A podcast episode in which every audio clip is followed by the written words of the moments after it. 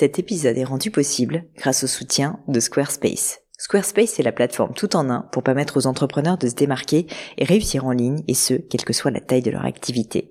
Pourquoi est-ce que j'ai choisi Squarespace comme sponsor du podcast? D'abord parce que je sais qu'ici vous êtes très nombreux à entreprendre, avoir un podcast ou un projet qui nécessite d'être valorisé sur un site web.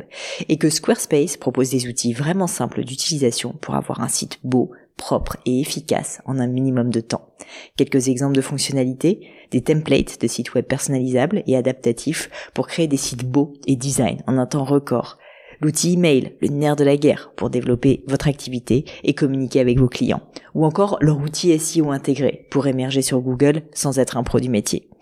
Alors si vous voulez donner à votre business toutes les chances de se développer, je ne peux que vous recommander d'aller sur le site squarespace.com. En plus, Squarespace vous offre moins 10% sur votre première commande de site web ou de domaine avec le code Pauline. N'hésitez pas et rendez-vous sur squarespace.com, code Pauline.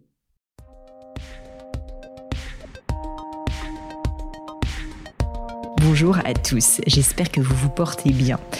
Lorsque j'ai lancé le book club, il y a un peu plus de six mois quand j'y pense, je vous avais dit que j'avais pour ambition de donner à certains d'entre vous l'envie de lire plus, parce que pour moi la lecture a toujours été une sorte de refuge sacré.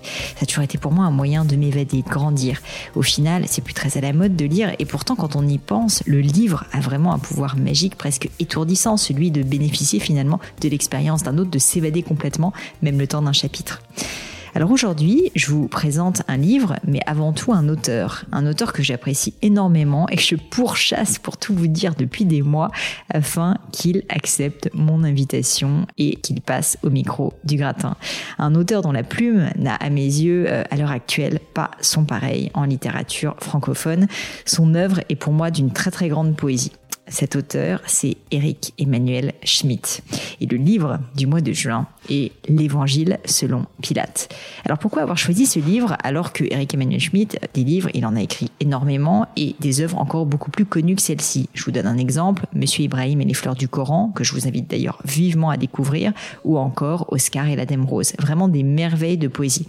J'ai choisi L'Évangile selon Pilate parce que d'abord c'est le premier livre d'Eric Emmanuel Schmitt que j'avais découvert. Ça a été pour moi un vrai choc à l'époque je crois que c'était quelque chose comme euh, en 2010 ou 2011.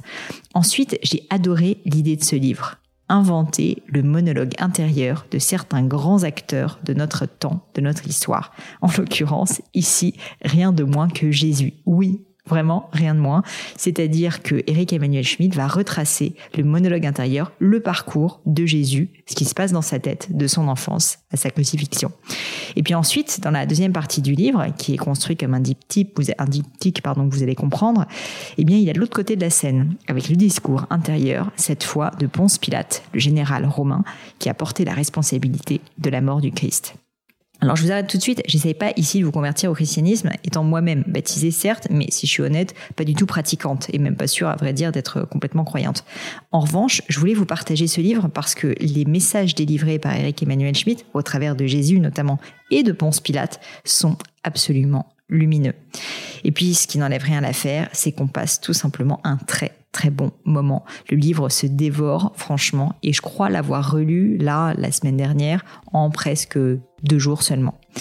Bref, si vous cherchez un livre court et facile à lire, mais qui vous fera aussi réfléchir, eh bien je pense que vous serez conquis par l'évangile selon Pilate.